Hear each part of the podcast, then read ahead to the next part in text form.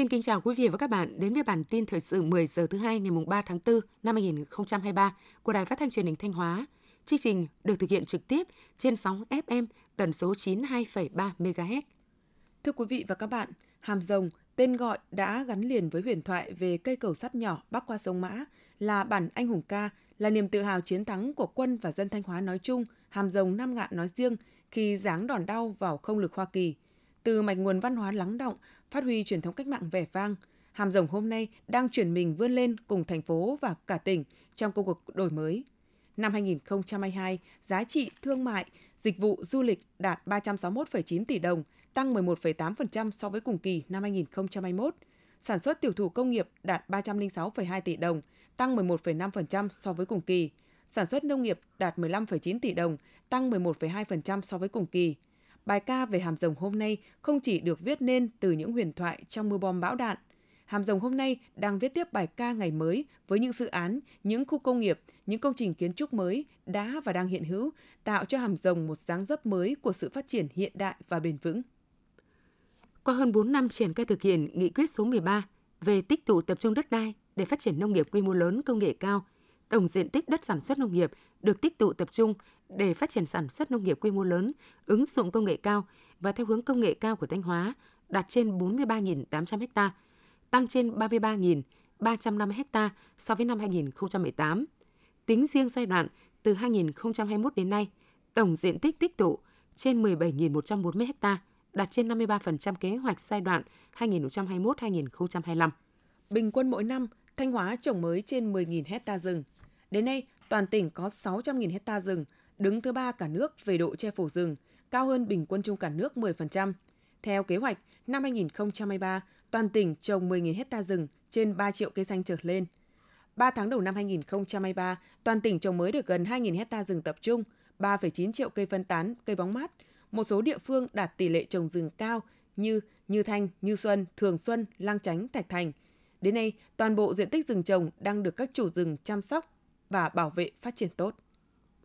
Quý 1 năm 2023, Trung tâm Dịch vụ Việc làm Thanh Hóa đã tổ chức 8 phiên giao dịch việc làm định kỳ tại trung tâm và 3 ngày hội việc làm tại các huyện Lang Chánh, Hà Trung và thị xã Bỉm Sơn với tổng số 99 lượt doanh nghiệp tham gia tuyển dụng và 6.484 lượt người lao động tham gia. Thông qua các phiên giao dịch việc làm, đơn vị đã kết nối việc làm thành công cho 637 lao động có nhu cầu tìm việc làm trong nước, đi làm việc ở nước ngoài và học nghề, cung cấp thông tin về thị trường lao động và các chính sách liên quan cho 25.100 lượt người lao động, tổ chức tư vấn việc làm và các chính sách liên quan cho 12.948 lượt lao động.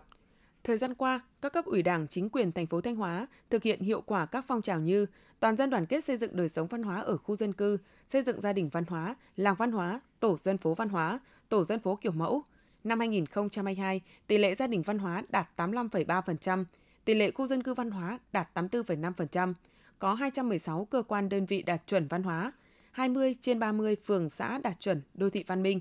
Chủ tịch Ủy ban nhân dân thành phố đã ban hành quyết định công nhận 32 phố thôn đạt danh hiệu tổ dân phố kiểu mẫu, nâng tổng số phố thôn kiểu mẫu trên địa bàn thành phố lên 172 trên 311 phố thôn.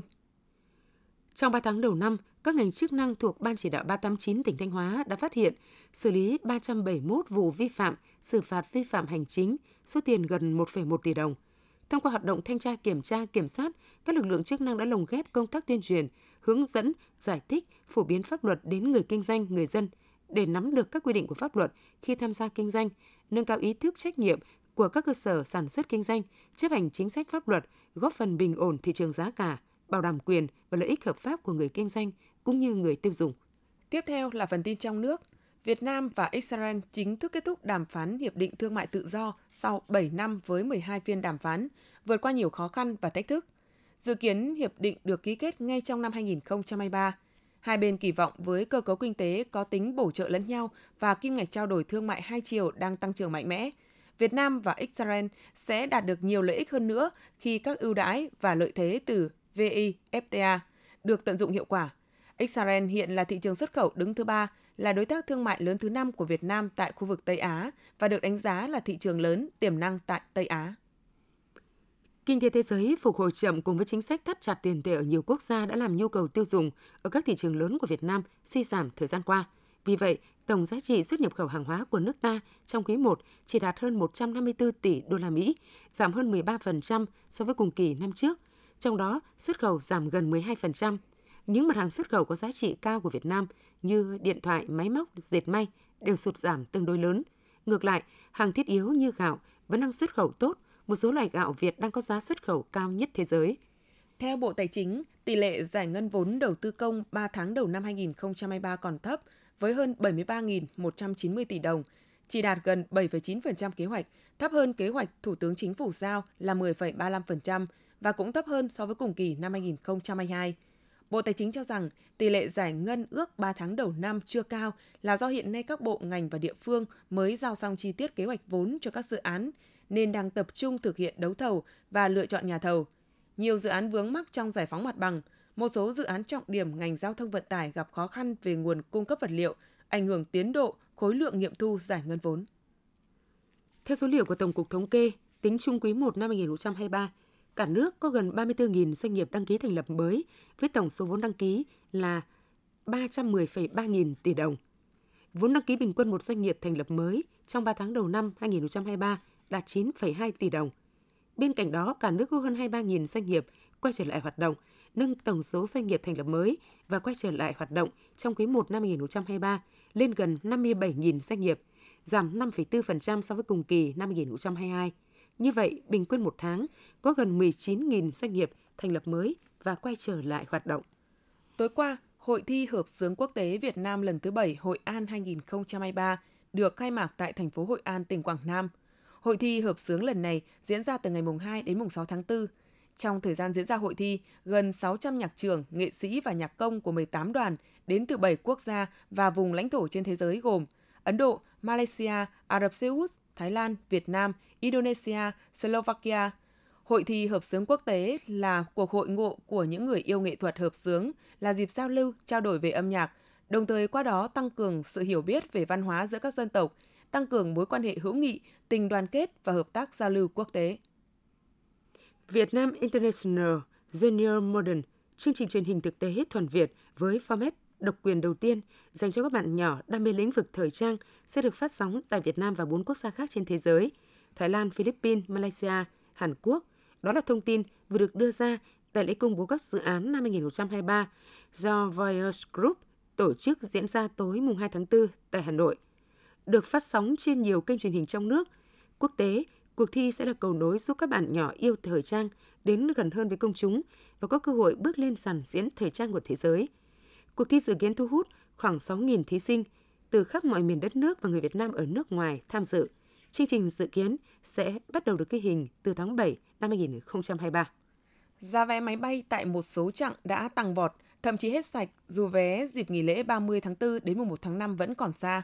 Khảo sát tại website của một số đại lý vé máy bay cho thấy, chặng bay khứ hồi Hà Nội Đà Nẵng dịp cao điểm nghỉ lễ từ 29 tháng 4 đến mùng 3 tháng 5 dao động từ 4 triệu 500 nghìn đồng đến 9 triệu 800 nghìn đồng. Cũng với khoảng thời gian này, hành trình Hà Nội Phú Quốc có giá vé giao động khoảng từ 7 triệu đến 10 triệu đồng. Không chỉ tại các địa điểm trong nước, giá vé máy bay đến các quốc gia khác dịp này cũng tăng cao. Theo Cục Hàng không Việt Nam, từ nay tới đầu tháng 4 sẽ tiếp tục làm việc với các hãng hàng không để chốt phương án bay tăng cường dịp lễ 30 tháng 4, mùng 1 tháng 5 và cao điểm hè. Với chủ đề Chạy để bảo tồn, giải chạy thể thao quần chúng quốc tế Cúc Phương Jean Group 2023 có sự tham gia của khoảng 2.500 vận động viên trong và ngoài nước, trong đó có 120 vận động viên nước ngoài đến từ 26 quốc gia. Đây là hoạt động chào mừng kỷ niệm 1055 năm Nhà nước Đại cổ Việt 968-2023, đồng thời tiếp tục đẩy mạnh cuộc vận động toàn dân rèn luyện thân thể theo gương Bắc Hồ vĩ đại, góp phần thúc đẩy phong trào thể dục thể thao và hợp tác giao lưu văn hóa, thể thao và du lịch giữa các tỉnh, thành phố trong cả nước. Theo Trung tâm Dự báo Khí tượng Thủy văn Quốc gia, hôm nay mùng 3 tháng 4, khu vực từ Thanh Hóa đến Thừa Thiên Huế nắng nóng, có nơi nắng nóng gay gắt với nhiệt độ cao nhất từ 35 đến 37 độ, có nơi trên 38 độ. Riêng vùng ven biển có nắng nóng cục bộ, độ ẩm tương đối thấp từ 35 đến 50%. Tây Nguyên và Nam Bộ cũng có những thay đổi, trời nắng sớm nhưng cường độ giảm. Nền nhiệt ở Tây Nguyên còn 30 đến 33 độ, không còn nơi nào xảy ra nắng nóng, còn Nam Bộ cũng giảm còn từ 33 đến 35 độ. Nóng chỉ còn xuất hiện cục bộ ở các tỉnh miền Đông. Tuy nhiên, đặc biệt lưu ý về chiều tối ở cả hai khu vực này có khả năng xuất hiện mưa rào và rông rải rác, cục bộ có nơi mưa vừa, mưa to. Quý vị và các bạn vừa theo dõi bản tin 10 giờ của Đài Phát thanh Truyền hình Thanh Hóa. Xin kính chào và hẹn gặp lại trong các chương trình sau.